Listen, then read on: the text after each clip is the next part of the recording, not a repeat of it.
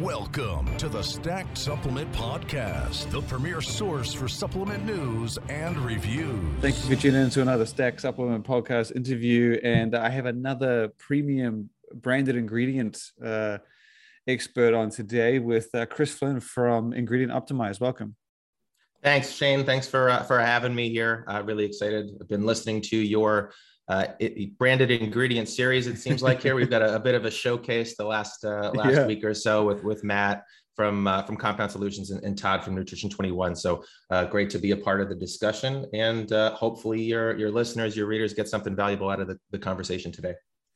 Yeah. So you, uh, as you're saying, the the company you're from is known as Plasma Nutrition, um, and the technology you're most known for or kind of the flagship technology would be the ingredient optimized which and i could be wrong here but i think we I, coming from a sports nutrition space we first saw it in performix's uh. I don't know if there was any others before that or whatever, but um, that was the first one that I kind of recall seeing it in. Yeah, that that's correct. Yeah, Performix was was our our first launch partner. Um, we launched as an exclusive, actually, uh, technology with Performix a few years back. Still really uh, excited to be working with the the team over at Performix. I'm sure you you know Peter Miller uh, yeah. over at Performix and and Chris over there. Um, they they've been a, a, really great supporter uh, of our technology uh, since since really day one. Uh, and and our story, I know, are, are our entrance into sports nutrition um, is a is a little bit different than um, I'd say a, a, lot of folks in the like branded ingredient space or in the, the supplement space in particular. Um, so Steve uh, Matasco, uh, he's he's my co-founder, uh, and I I'd say took more of the uh, prototypical you know startup route to to ingredient optimized to plasma nutrition. So uh, unlike a lot of the innovation in this space that is is born from uh, industry insiders who you know, I guess recognize needs of their own customers. Uh, Steve and I were outside of the world of, of nutrition and food. So our, our background is not formally in, you know, food science, nutrition science. Uh, we were, were working in professional services, uh, actually. So our day to day was dealing with consultancies and, and private equity and, and hedge funds. Um, but Steve and I worked together uh, at a startup there. And uh, as you know, working with small teams, when you have a small team of people doing a lot of work together, you can, I think, grow to work really well together, or you can grow to create a lot of animosity because um, that friction is going to do one of those two things. And Steve and I worked really well together. Um, so we were on the same team um, with that company. We were there, I think, when we started, when I started, there were probably 20 or so people. There were about 300 when I left in a span of maybe two and a half years. Oh, wow. But Steve and I, Steve and I would always talk about you know different challenges that we saw just you know in our lives or in our families' lives. And one of the things that we actually bonded over um, was having family members who were dealing with uh, old age muscle wastage or, or you know sarcopenia which you actually touched on briefly with todd i think in your in your conversation um yeah that was, was, that, was that the velocitol conversation yeah, yeah, yeah. it was um so we actually our start um, was trying to address or trying to figure out if there was a way to support pre-sarcopenic uh, demands. Um, so, and, and, apologies if this is a, a long-winded way to how we started yeah, IO. Yeah, so good. Um, but we started off trying to figure out what was how we could address old age muscle loss because I think anyone who knows family members or has the fortune of having family members live late into life see the downsides of that in particular the the loss of independence the lack of quality mobility, of life that comes with mobility. Yeah. Um, and and part of that if you think about you know ways to address it there's interventions there's trying to get people to exercise more or you know physical therapy or is there a device? Um, we looked at it on the nutrition side. Um, and one of the things that we were most surprised about um, was the rate of protein malabsorption broadly um, so when we started to dig into it, protein deficiency is a key contributor uh, to old age muscle wastage. But one of the things that we were surprised about, because Steve and I had been taking, you know, protein supplements, you know, for a while, just as you know, you know recreationally, as right? Do, it's, yeah. it's, it's, as you do, um, and you kind of assume that a high quality whey is, you know, 100% absorbed, or a high quality plant protein. If it's a blend, you're getting 100% of that. There's there's not much you can do. You know, there's hydrolysis and there's enzymatic approaches, but you know, you look at the scientific measures like a, a PDCAAS, uh, and you look at, you know, a whey protein, it's at one, one is the max. Where else is there to go? Um, but what we what we dove into, and, and goodness knows how many clinical trials and, and research papers we read through. Um, the, there's a, a, kind of a myth around the, the idea of that you know perfect absorption or that complete absorption um, and it's pretty pervasive in sports nutrition, but uh, uh, in food, you know, healthy aging nutrition as well. Um, and it's it's not actually the case. So when you look at you know protein absorption or nutrient absorption in general, uh, there's a difference between something being you know completely digested um, and being completely utilized by the body. Uh, so timing when it comes to absorption, when it comes to bioavailability, is everything. Uh, so you can have a protein that is more or less completely digested, but is not being fully utilized by the body. Um, and that's why you see things like IO doubling bioavailability. You see things like Velocitol seeing, you know, improvements in, in hmm. bioavailability and uptake. It's because even though the, the narrative around protein absorption is if you're using a high quality protein, you're already getting all the protein you need. Um, that uh, that doesn't tend to hold true if you you dig into dig into the research and so long kind of long story short there we approached it from a healthy aging perspective um, but as we started you know from our background not being in the food and uh, food or nutrition space we did what we knew best which was kind of to conduct some due diligence so we reached out to folks on the you know the industry side so food and, and supplement formulators and uh, you know, marketers, but then looked at, you know, food scientists and PhDs. We talked to MDs. And one of the, I think from our standpoint, most surprising pieces of advice we got was if you want to go into medical foods, if you want to look at healthy aging, the place to start is actually sports nutrition. Uh, that's the hmm. early adopter market. And, you know, reputationally, it's, it's funny because sports nutrition can carry um, some bad weight because there there certainly are like any industry right there are there are bad actors yeah. um, but it, it would it would be like saying you know when volkswagen has their emissions scandal that every automaker therefore you know is uh, yeah, is yeah, is disreputable and, and you shouldn't you shouldn't buy cars because one automaker was lying to you and i think that in the in the rush to sensationalism around sports nutrition uh, there is in the media and, and i think the broader community sometimes a a desire to uh, to talk about all of the negatives about the industry. Um, but routinely, what we got from feedback from from all of these folks was, you need to if you're going to prove yourself, if you're going to prove this ingredient works, go to sports nutrition first. Um, and it was for two things. It was that this is the the world where new innovation is most tolerated. You know, it's it's the industry where when you have something that's truly unique, they're the first people that are going to want to put it into their products. You're going to have real world test cases, people who mm. are excited about the science. Um, but the other big piece is commercialization. Um, and it's something that I, I, don't think a lot of people think about when you're bringing a new ingredient or a new technology to market. But the supply chain piece of it can you produce at scale? Um, in our world, when we were looking at protein absorption uh, enhancement, there are or have been lots of approaches that work great on a five gram batch that you know takes two hours to process but good luck getting something in walmart and costco if you can produce five grams every two hours yeah. Um, so so we kind of redesigned our approach um, then and there and said you know if we're gonna if we're gonna prove this technology out it's it's got to be in sports nutrition and uh, and so we we set out on I, guess our, our journey to bring this to uh, sports nutrition consumers. So the so was it the kind of the goal I guess from what you're saying was that you wanted to kind of help the whole healthy and aging process by means of ensuring people could absorb more than well just a better absorption with proteins and stuff like that to help muscle retention and and everything and so the protein came about was so because obviously you're saying the protein or the idea to enhance that came 1st mm-hmm. and so was it so how do i structure this question?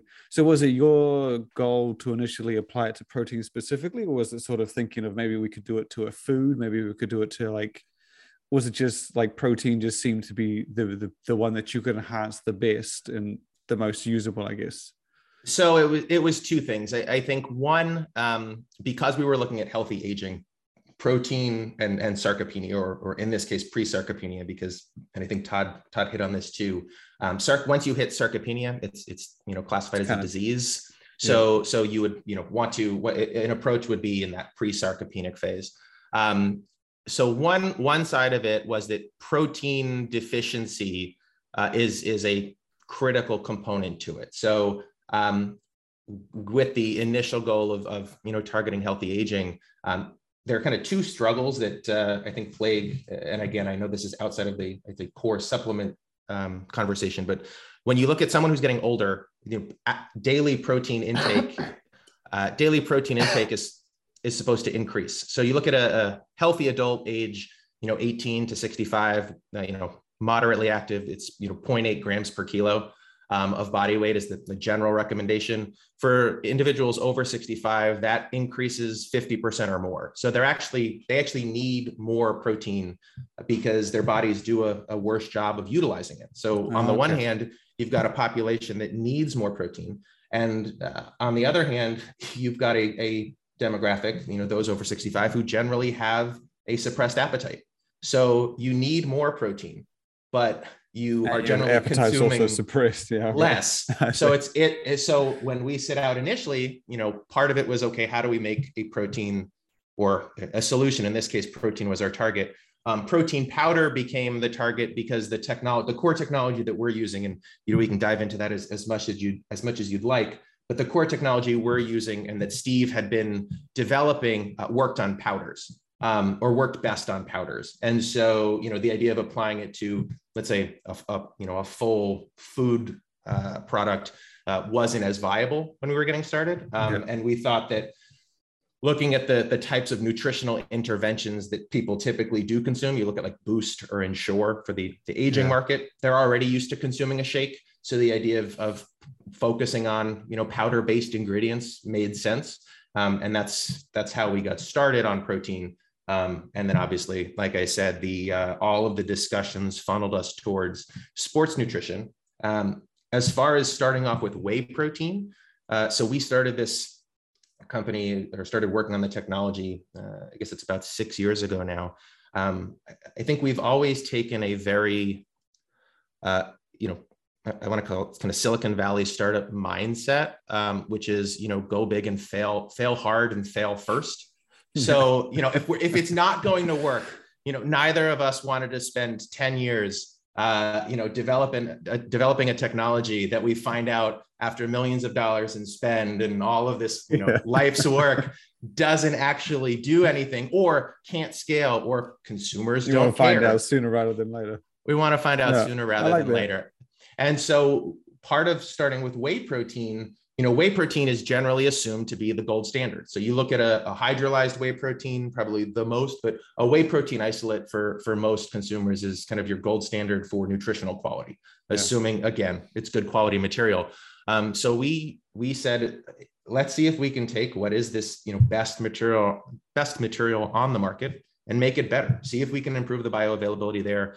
Um, and uh, and so that's that's what we did. Uh, we started off and after you know dialing in our technology um, adapting it to whey protein the, the first thing we did um, in earnest was a, a, human clinical trial. And uh, again that's not the typical route but our thought was you know we can spend years doing uh, lab work and then animal studies and then a small scale pilot and then a full scale human study we might as well just go and do it. And yeah. you know, to to date now, we have ten human clinical trials. All ten of them have been successful. We certainly don't take that for granted. That's that's not a given, regardless uh, of uh, of how successful you've been in the past.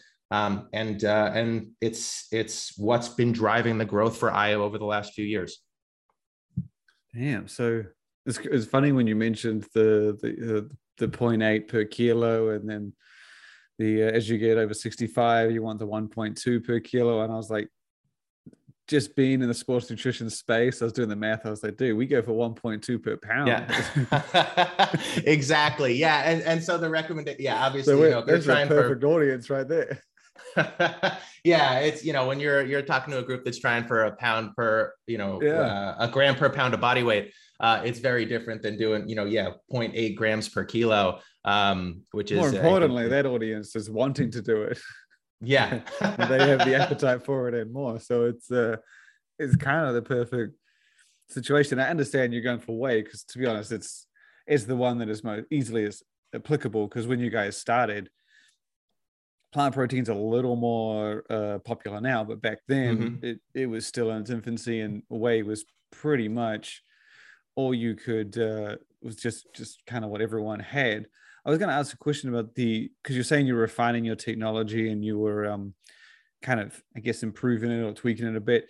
It, I don't know, obviously, know the mechanics behind it, but is it a, is it a situation where, like, if you were to grow the company or refine it over the years, that you could get more out of it, like you could even improve the bioavailability even further, or is it sort of like we've hit the limit and now it's just kind of getting it out there?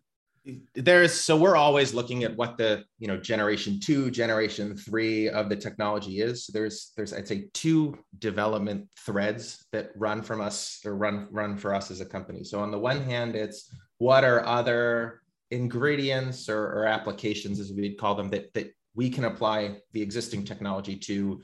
Um, there are a, a number of variables that we kind of adapt uh, in our technology based on what type of material we're running through it. Um, but it uses that same what we call like Gen 1 architecture for our technology. Um, and again, happy to, to dive into as much about what that tech is as, as you think is, is useful for your listeners. But um, on the one hand, it's new applications. So right now we have uh, adapted our technology for whey protein, our IO whey protein, our IO Pea protein, and then our, our IOBCAA, um, Yeah. which is our, our first small molecule ingredient. Um, that was a, a, a big development challenge for, for our team um, because uh, if you think about the structure of a protein like a whey or a pea, it's much more complex. If you think about a BCAA, uh, there's there's much less to modify. There's much less to enhance. So Yeah. um, that was a big breakthrough for us, uh, just in terms of the the future of where this technology could go. The other piece, like you touched on, um, is actually refining or, or thinking what is a generation two of the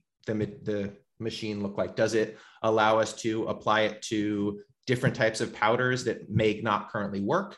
Does it allow us to apply it to non-powdered uh, non-powdered ingredients? Does it allow us to even do things like just drop, you know, bring the cost down so that we can make this more accessible? Because at the end of the day, um, there are, two goals that we have as a company, or two two key questions, I should say, that we're looking to address. One is is what is the role of of, uh, of food as medicine, um, and supplements certainly fall in that space. Um, and the other is how do we how do we bring about a more sustainable um, and environmentally uh, conscious, you know, food and, and nutrition ecosystem. Uh, and so as we build out the technology, we're always kind of thinking about those two key questions. So the so I mean I'm gonna probably break it down to as simple as as as as bro as I can probably get it. But so basically, if I'm wrong, let me know. So you have sort of the machine, right?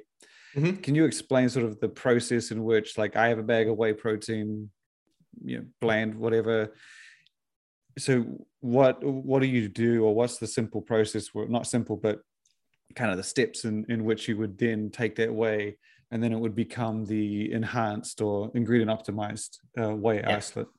Yeah, so so we use um, what would be uh, an atmospheric plasma based technology. So uh, it sounds, uh, I think, to some uh, a bit uh, daunting, which is why uh, it, part of part of why we, we use the the ingredient optimized brand. I think it's more accessible. It also ports, so we use the kind of ingredient optimized or IO prefix for all of our ingredients, which which just ports well, and it, it's Yeah. uh, been beneficial for brands because you know you look at the IO name if they want to introduce Whey, Pea, BCAA, and new applications down the line, their Yeah, their you can just have consumers know IO. what they know what IO is. They recognize what it is. Kind of Um, reminded me a lot of like the Apple iPod and in the beginning iPod, iPhone, and all that Yeah, stuff. And I was like, it's, yeah. a, it's it's a great like nice segue.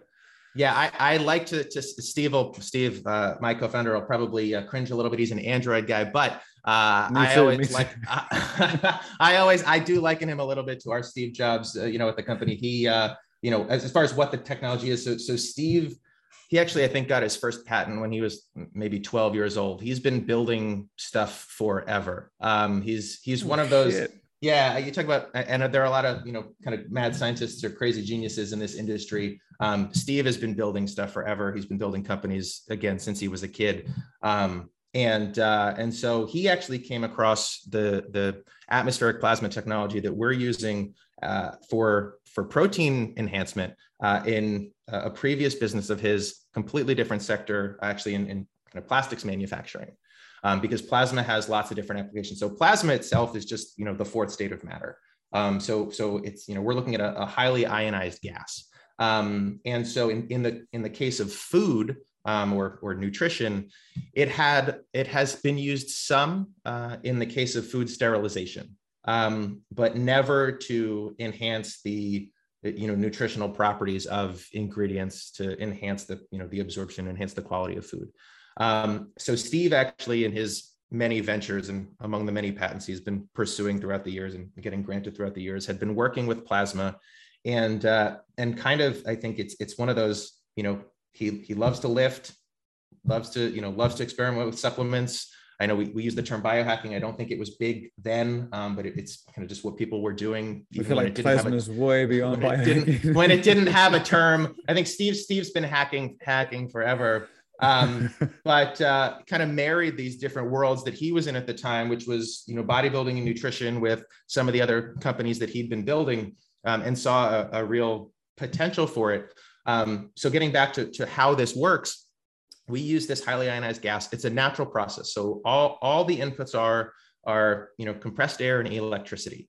Um, so to boil it down, you know, I know atmospheric plasma can sound a bit uh, intimidating as a technology, but there's a, you know, we basically have a, a, piece of equipment that sits in line or out of line in a, a manufacturing site. Um, it's a, you know, think of it as a, a cylindrical tube, a chamber there, the protein in a continuous flow runs through that. Um, within that chamber, it gets exposed to the, the, the ionized gas. And when it exits the chamber, um, we're able to impart uh, these, these physical changes um, that make it easier for the body's own digestive enzymes to get down uh, or get into the protein, break it down, and, and utilize it more effectively.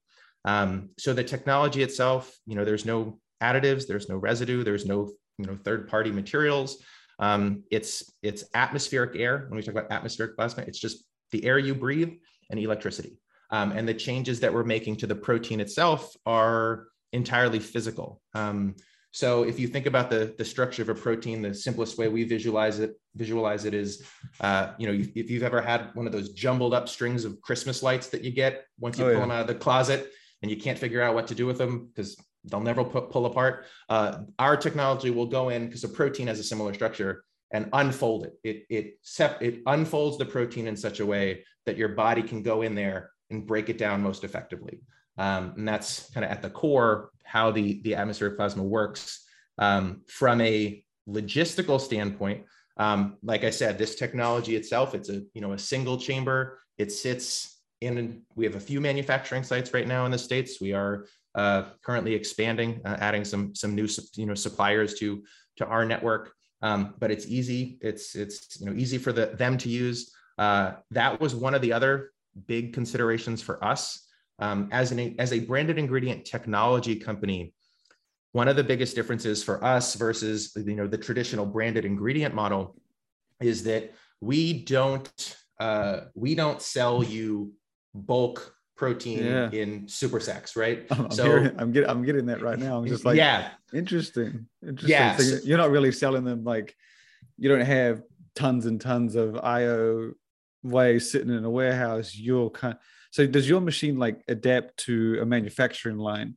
Mm-hmm. So so that was actually wow. and one of the break one of the breakthroughs in in you know equipment design we knew that you know and and the, the cost to build out your own manufacturing facility is immense um, and we were, you know, when we started this company, we were were bootstrapping it. Um, so so we needed to figure out what was what was our core objective as a company, and for us, it was it was focusing on the technology. Um, and then the second piece was okay, well, if, we focus on the technology, how do we make this work? Because we're not going to have the budget to go out and buy, yeah. even when when Whey and Pea weren't at, at astronomical what prices, which they, prices. which they are right now. Um, it's still, you know, the ability to carry that kind of inventory, oh, wow. you know, just wasn't the model that we had.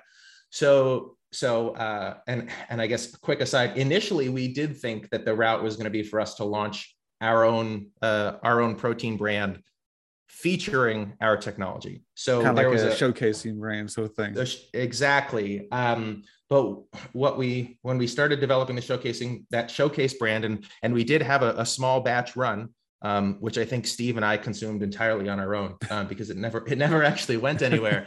um, but uh, but what we realized was it was going to split our focus too much.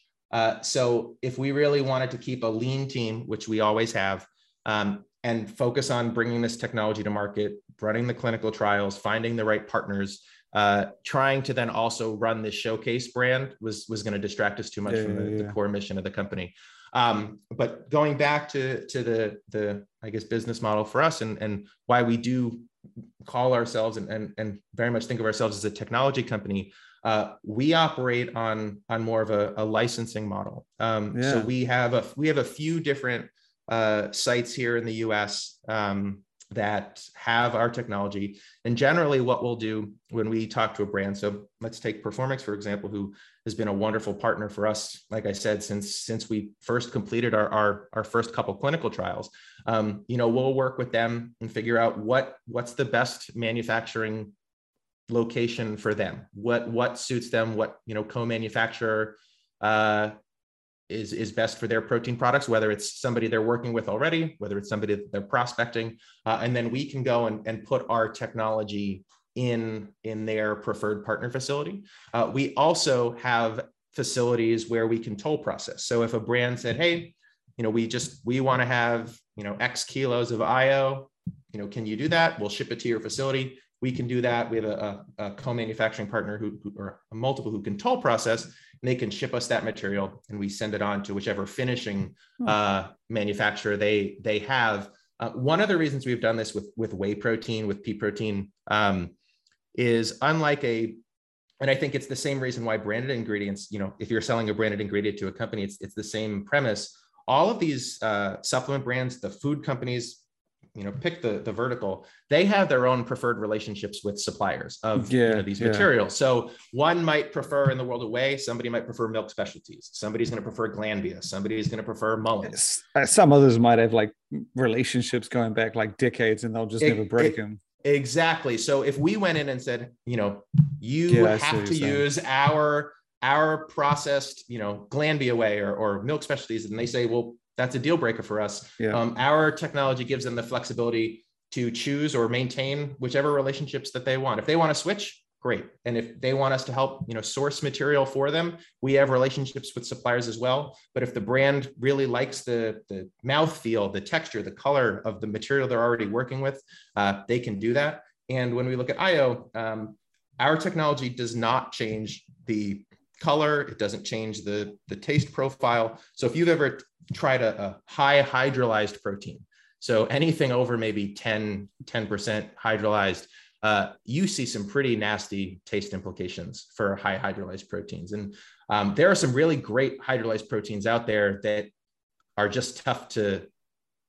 to taste, you know, and, yeah. and I think that that's a limitation. At the end of the day, you're asking somebody to eat this. Um, so as, as great as the absorption might be, uh, if someone can't stomach you know swallowing that protein it's you're going to have a, yeah. you're going to have a clear upper upper you know or a clear ceiling for where that te- technology can go. Um, our technology actually outperforms a, a, hydroly- a high hydrolyzed whey protein um, from a bioavailability standpoint without any taste implications. And for brands one of the reasons that's been really important as we adopt uh, as we bring new brands into the fold um, you know we've brought the team at Kaged Muscle that's using this technology uh, the folks at myprotein are, are using this technology as well. Uh, one of the things i know you know all of our brand partners love is that we're not disrupting their formulation work So if you have some, if they've they're 90% of the way there with their formula, they've got the flavoring dialed in, they've got all of the, they they feel really great about the product. If we came in with a technology that changed any of those functional properties, have to redo the whole thing again. Yeah. They have to redo the whole thing. So they can be 90% of the way on their new product development. You drop slot IO in and it's a drop in replacement for, for what they're working with. And so that's been a big, a big advantage for us, I think, as, as we bring this technology to brands as well with the uh, with the technology going back to what you're talking about with the uh, basically the amino structure or the mm-hmm. structure of the is it a sort of something that and I, am not too sciencey on this but just sort of so is it something that you can like structure yourself like you have to do that whole um untangling like technology as you say because obviously if you were to apply that technology to a whey protein the untangling of all the uh, aminos would be very different to if you were to untangle, say, a pea protein, and then you could go to like a milk protein. And like obviously their mm-hmm. aminos are all different, but is that something you have to change per source, or is it just sort of the process applies and it naturally does it?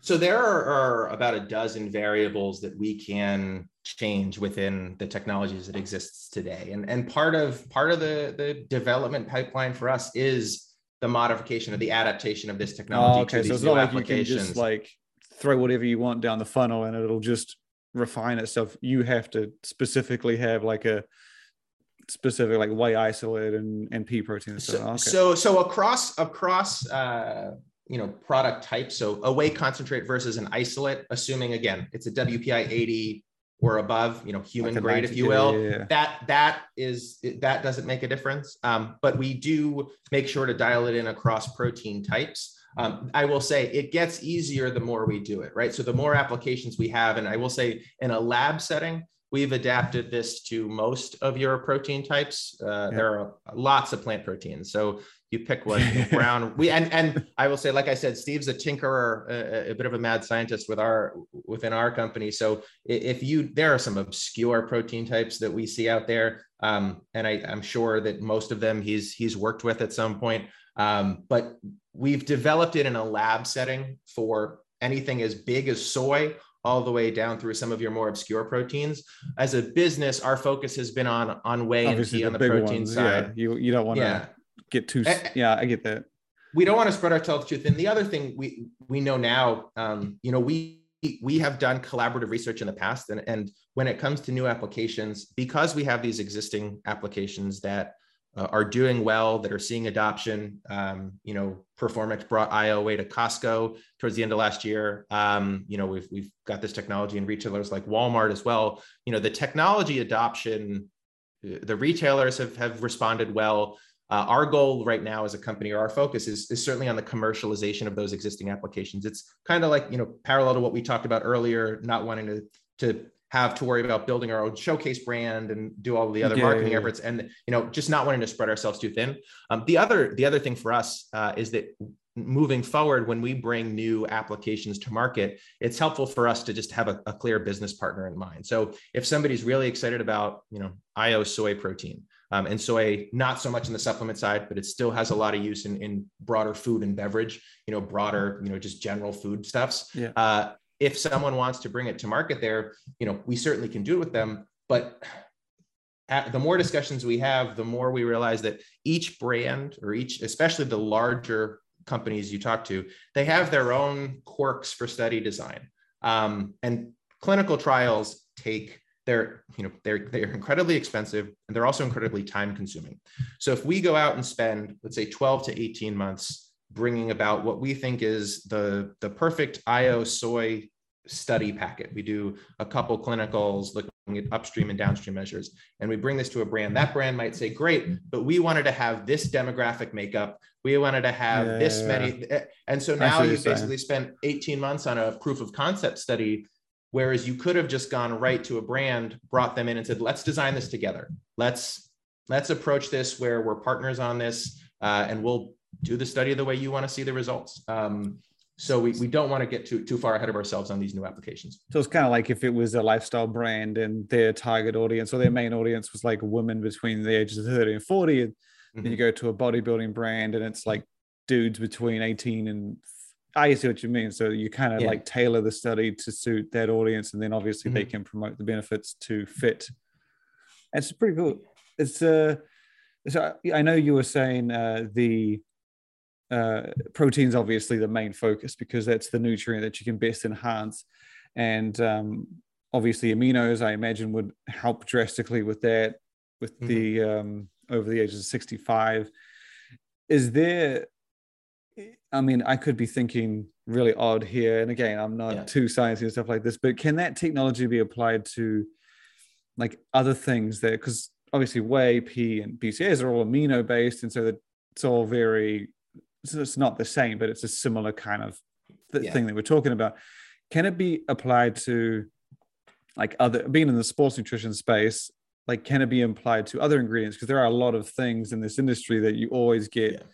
absorption enhancers added to because they got just poor bioavailability. Is that Yeah. even though we're not talking about aminos, like if we're Mhm. talking botanicals and stuff like that, is this something that can eventually? Obviously, we're talking about much much smaller, Yeah. like marketed, like really small, but Yeah, yeah. So, so uh, on on the broadest level, you know, the technology it's is designed to treat powders. So, foundationally, anything that that is in powdered form, that would be your universe of, of potential applications. Um, that is not to say, and, and I wish it, it were the case that this was a magic box and any powder you ran through it magically Yeah, got so it's like- transformed.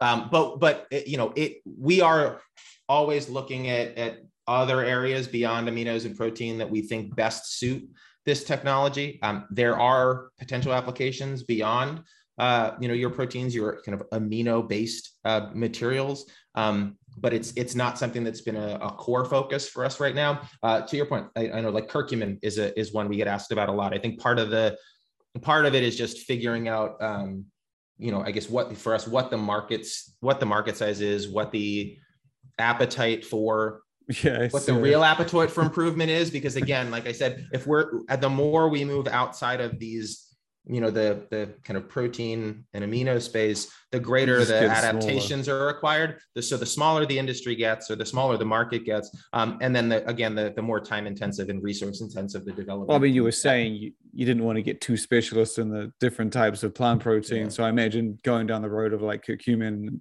would just be is is it is it potential to because the only thing I could actually think of that's as broad as uh, protein is, is is vitamins and minerals, but Mhm. I mean I, I'm not entirely sure. Like, is is this uh, like let's just say your body absorbed, I don't know, in, entirety of it.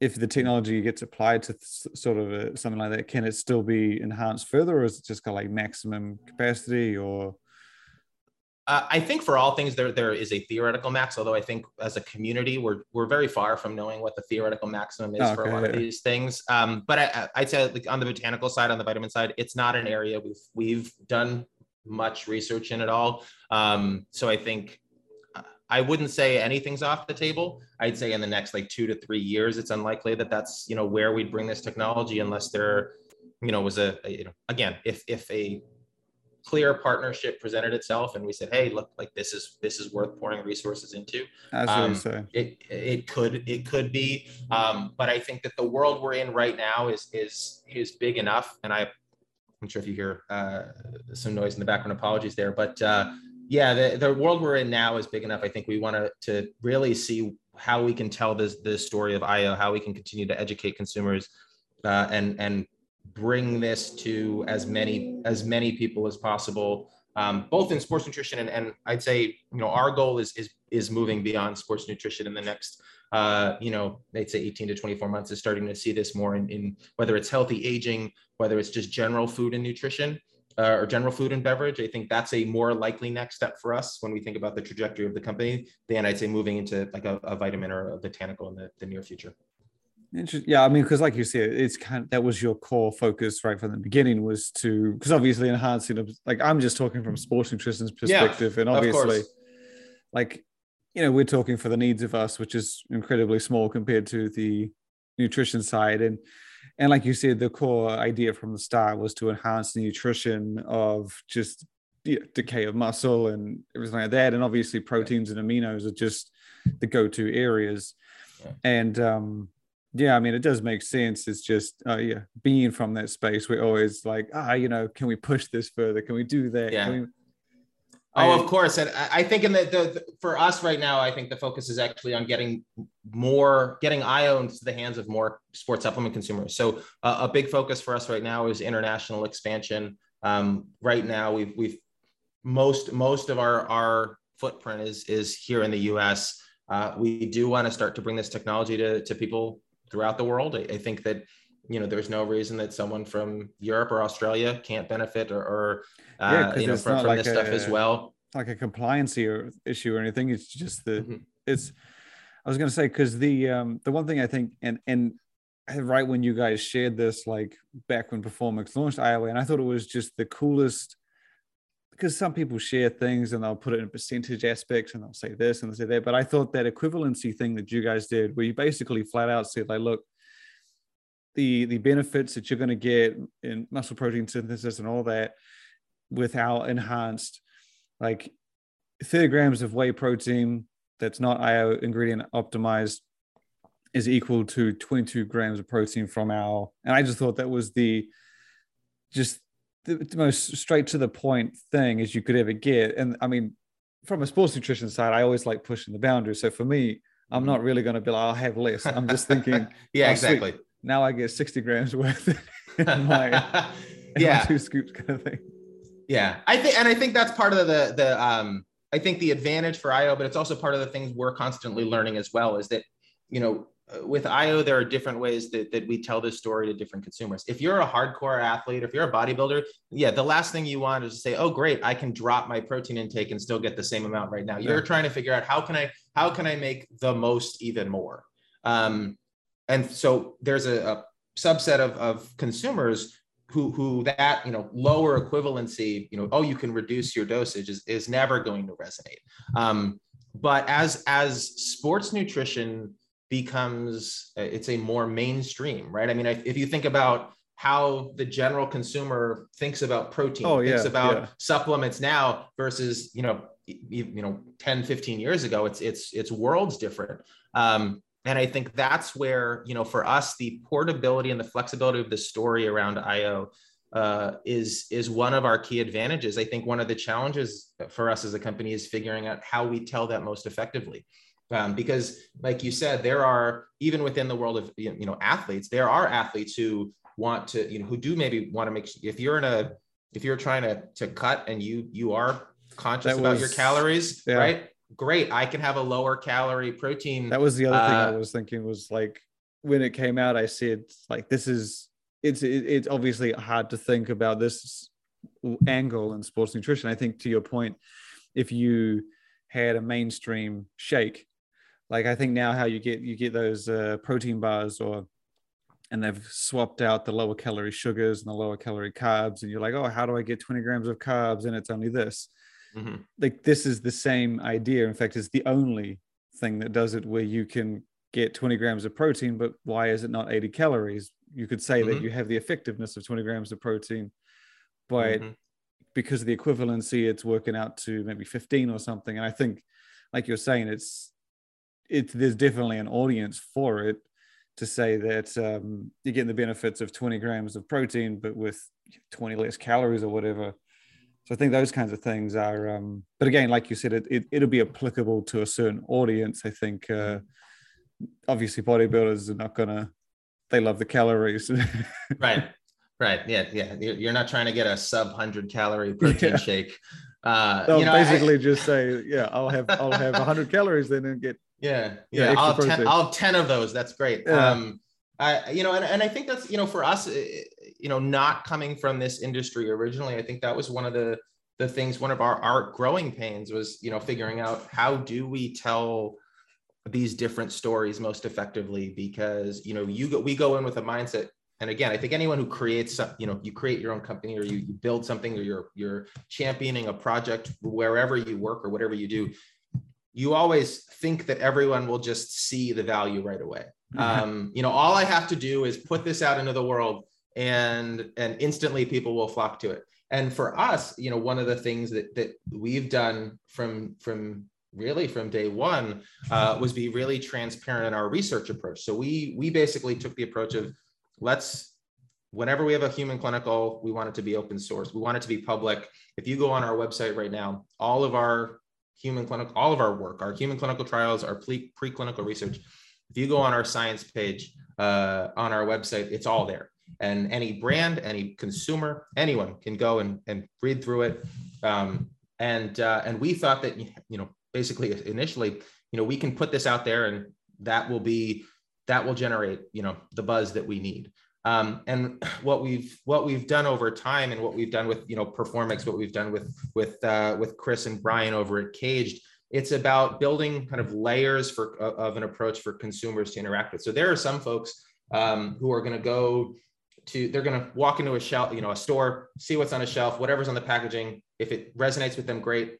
They take it. If not that's the end of their you know consumer journey. But i think what we're seeing a lot more now and i know you talked to todd about this too is consumers are taking a much more active uh, approach to you know education about the products that they're they're engaging with about yeah. the products that they take.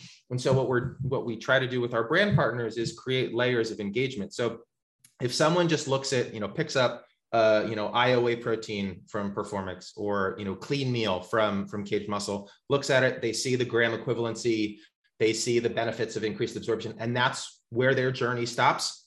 That's great. We know they're going to be happy about it. If they want to go onto the, the site, the Performix site, the Kaged site, the My Protein site, and watch, you know, videos from from their uh, their team about why IO is important, that's great. If they want to go a level further and read all of the clinical trials, they can do that too.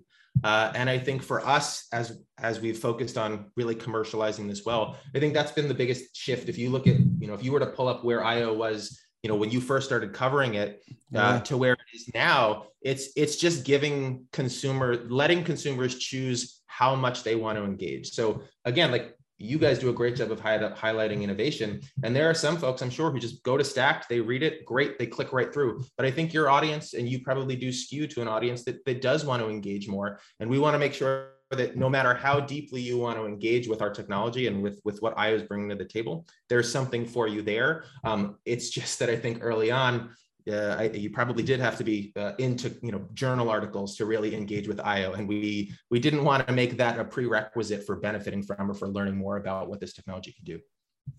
So do you see like when you were talking about it moving into I wouldn't say mainstream, but just like a broader audience? Because mm-hmm. the first thing that I can sort of think of is, like you said, to reach someone on a more mainstream scale rather than visiting the protein section is this something you think you could potentially get infused with?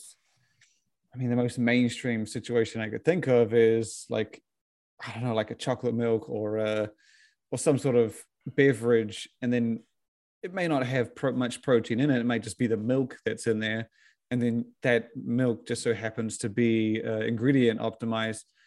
Is that something that could potentially like you, you, in, in, essence you're putting more protein into something into a drink without adding actually is that sort of the avenue you think or do you think do you think you're going to have to sort of encourage a mainstream product to be like if you put more protein in there we can help you or do you think it's you can kind yeah. of meet them in the middle I, I think it's a it's a meet meet them in the middle approach. Uh, so you know the overlap between your traditional food companies and the supplement space is in you know it is increasingly great the margin or the, the gap between them you could say on the flip side is increasingly small so you look at you know post who uh, you know you grew up knowing for the cereals you might yeah. pull off the the shelf well they you know got the got Dymatize you look at uh, Kellogg's has Soylent now. You look at Pepsi; they have Evolve protein yeah. shakes and, and I think Muscle Milk as well. Muscle so, milk. so so the the you know the the worlds are merging, and I think that, you know, look at Nest, look at Nestle, like Nestle, the, the folks that give you your Nespresso are also,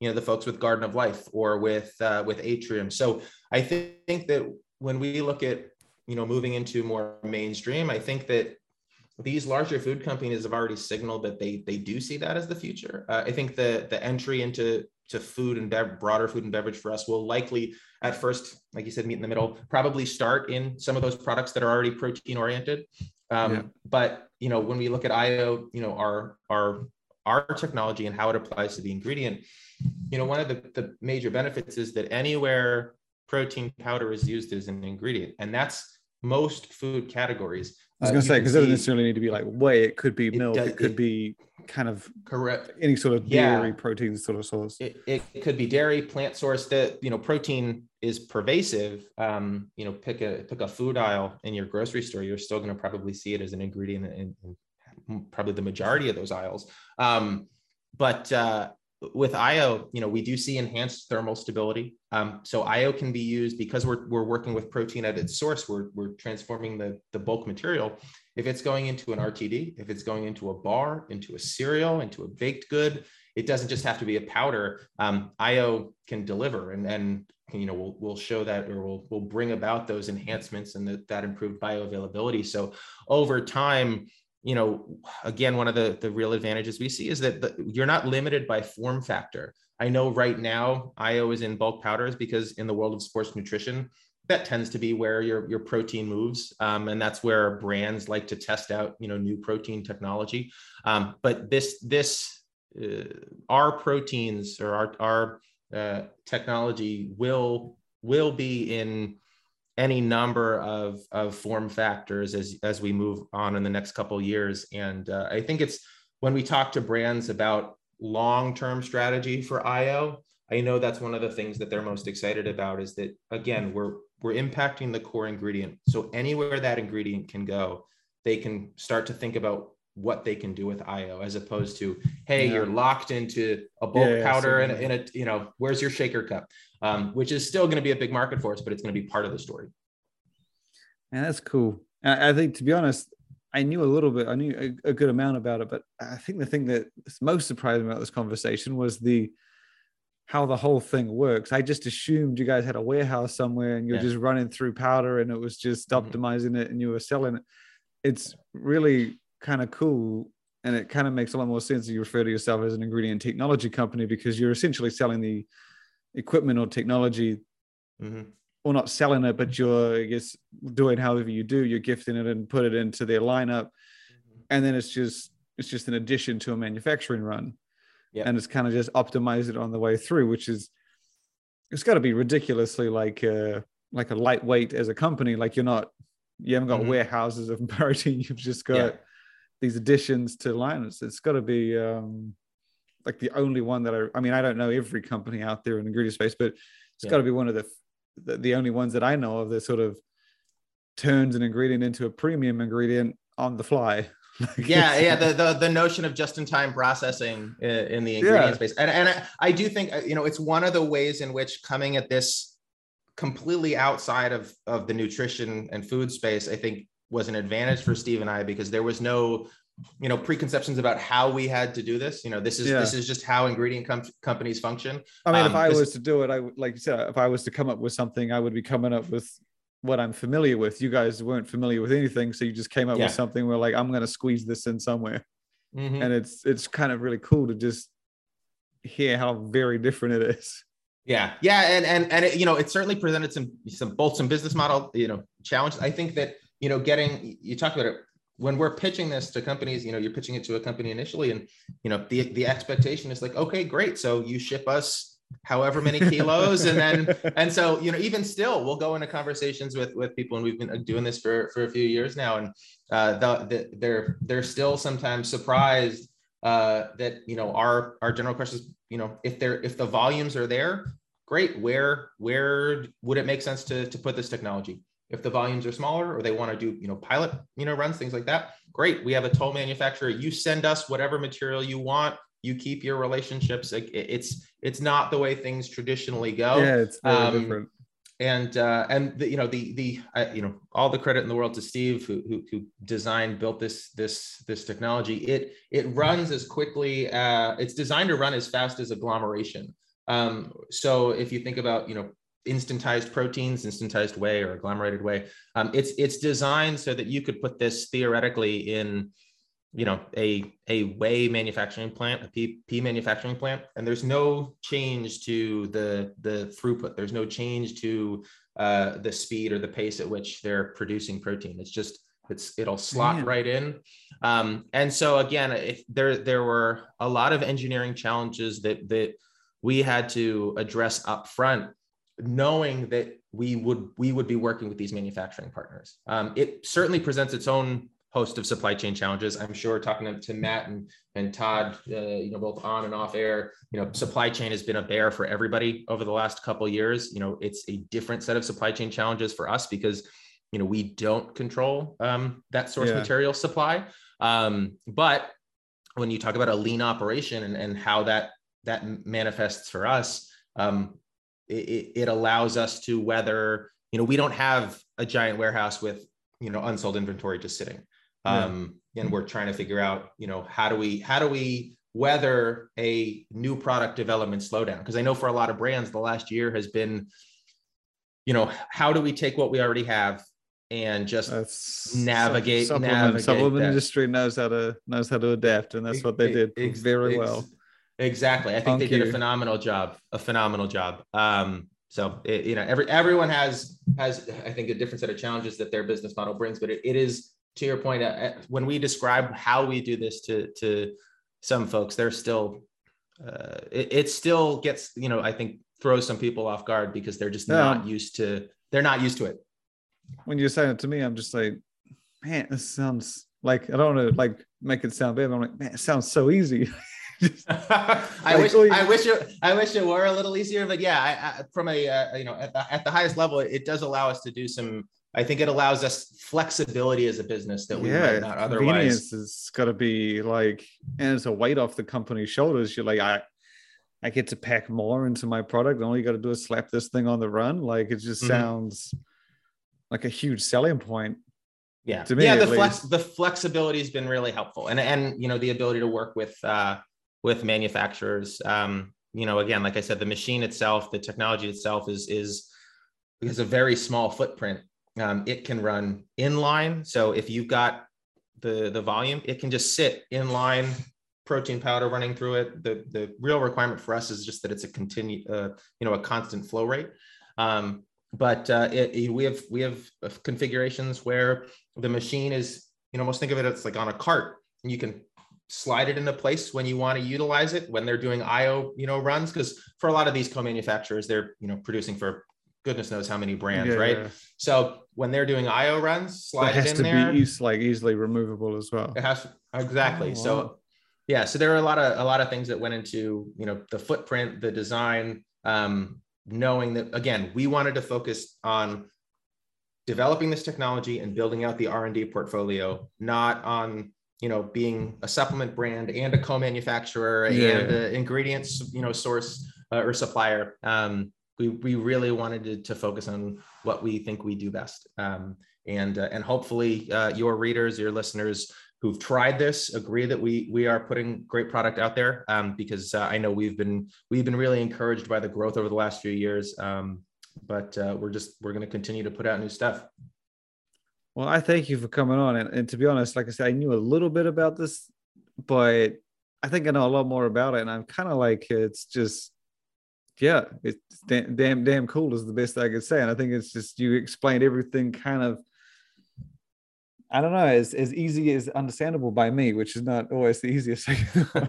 like, and I, and I think everyone would kind of understand it if I can get it. It's just, yeah, you just put it in very simple words. And yeah, I'm kind of looking forward to seeing more brands pick it up because it's just, just it's very seamless, very easy to adopt, and very kind of and it's a benefit that like you said with a lot of absorption ingredients uh, being thrown into protein powders now this is kind of similar but it applies directly to the the whey, and it doesn't really you don't have to add anything else in and it's it's very interesting it's very cool. And and and yeah thank you for coming on and kind of just yeah going through the whole thing. It's been awesome yeah, Shane, I, I, really do appreciate it and, and, appreciate all of your support. Uh, I know you've, you've featured IO, uh, our stories, our research over the years, and, and we really do appreciate what you're doing in the space because uh, uh, there are there are not as many outlets as we'd, we'd hope that focus that really do try to focus on innovation. And uh, I know you, you guys always do. So we really appreciate it. Awesome. Thank you.